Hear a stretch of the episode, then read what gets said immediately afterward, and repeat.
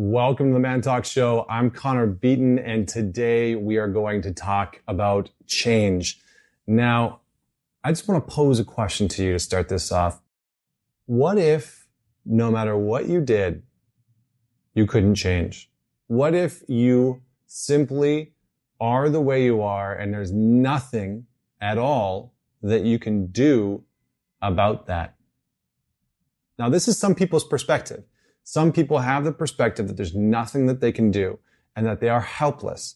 They're helpless to their circumstances. They're helpless to their environment. They're helpless to everything around them. Everything around them is encroaching in on their own freedom and ability to act. So, what if you are the way that you are and there's nothing you can do about it? Then what do you do? Well, the first logical conclusion that we must come to is that we have to stop complaining. There is no cause for complaining, because if we are the way that we are and there is nothing possible that we can do about that, then complaining literally only serves one function, and that primary function is to cause suffering. So if you are the way that you are and you believe that that's how you are and there's nothing that you can do about it, then the only thing that you know is wrong in that scenario to do is to complain about how you are, because there's nothing you can do about it. So taking this perspective allows us to remove complaining from our own sense of trying to fix ourselves. But if we come back to the question, what if you are the way that you are and there's nothing you can do about it? What is there left for us to do? Well, we can't complain, because that only serves to suffer. We must then be left with a form of acceptance. And in that accepting, it creates a space for us to start to allow in the truths that are actually existing in our lives. We can start to acknowledge the resistance that we have in our complaints. We can start to acknowledge the resistance that we have in allowing in the foundational truths that exist in our relationship, in our businesses, in our self-beliefs. And we can start to really see past the curtain of BS that we have put up because we have complaints about how we think we should be changing. So acceptance is one of them. The second piece to this is that if you are the way that you are and there's nothing you can do about it, outside of accepting that that's true, what's left for us is to observe. What's left for us is then to observe and witness that which is causing us the greatest pain, the greatest suffering. Then we can observe in these moments how we actually show up, because we're not caught up in the thoughts. We're not caught up in the drama of I wish this was different. I wish I was different. I wish I didn't think like this. I wish I didn't behave like this. I wish that didn't happen in the past. I hope that this doesn't happen in the future. If we can let all of that go, if we are the way that we are and there's nothing that we can do about it, then we can actually start to surrender in the moment and observe that which is actually happening. We can observe our own processes. We can observe our own beliefs. We can observe our own thoughts and actions, and we can actually start to question the validity of their existence. We can start to question the validity of their truths. And it's in this space that if there was an opportunity to change and grow, it's in this little space that we actually have the opportunity to then choose something different. Only when we have fully surrendered, to the idea and the thought that we can change. Because think about it. When do you feel the greatest pressure to change? When do you feel the greatest pressure to grow? It's when you feel like you should be doing something better. You should be doing something different. You should be someone that is greater than who you are currently right now.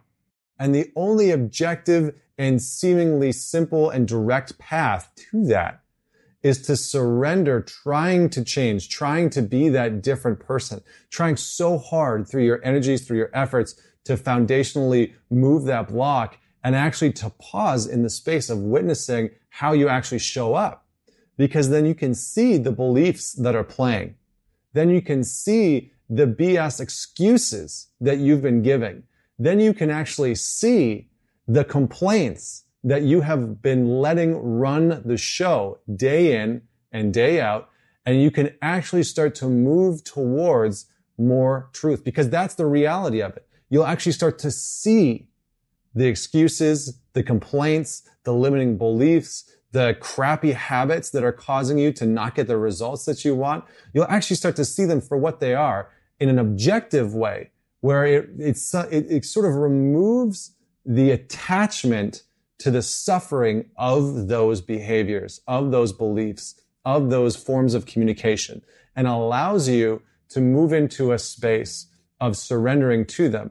Now, this is kind of catchy, right? Because now we're saying, well, if I am the way that I am, if you are the way that you are, and there's nothing that you can do about it, but you start to surrender in this space and you allow everything to unfold as it is, and you simply observe that, and you start to observe your absurd behaviors and your absurd excuses and your absurd beliefs that aren't serving you, then can you take action?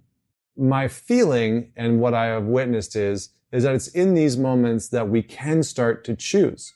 Once we've fully witnessed our behaviors and our patterns in an irreducible way, in a way where we remove the necessity to change those behaviors, we remove the pressures to change those behaviors, we actually create this sort of small crack in the armor of our identity, in the armor of our suffering, where we can actually start to poke through and choose something different, not because we have to, not because we should, not because if we don't do that, our relationship's going to fall apart or the whole world's going to come crashing down, but because we see it in its very dysfunctional way.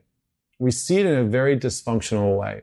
And this is the power of surrendering to what actually is happening in your life. This is the power of surrendering to the truth of what's happening in your existence. When you actually pause for a moment without needing to change anything, without trying to rebuke or butt against the argument that you're having with your spouse or the crap that you're getting from your boss or the environment that you're in at your workplace, when you actually stop resisting it and you stop trying to change it, and you just look at it for what it actually is, and you surrender and say, how would I act if I couldn't change this at all? How would I act if I couldn't change my work environment at all?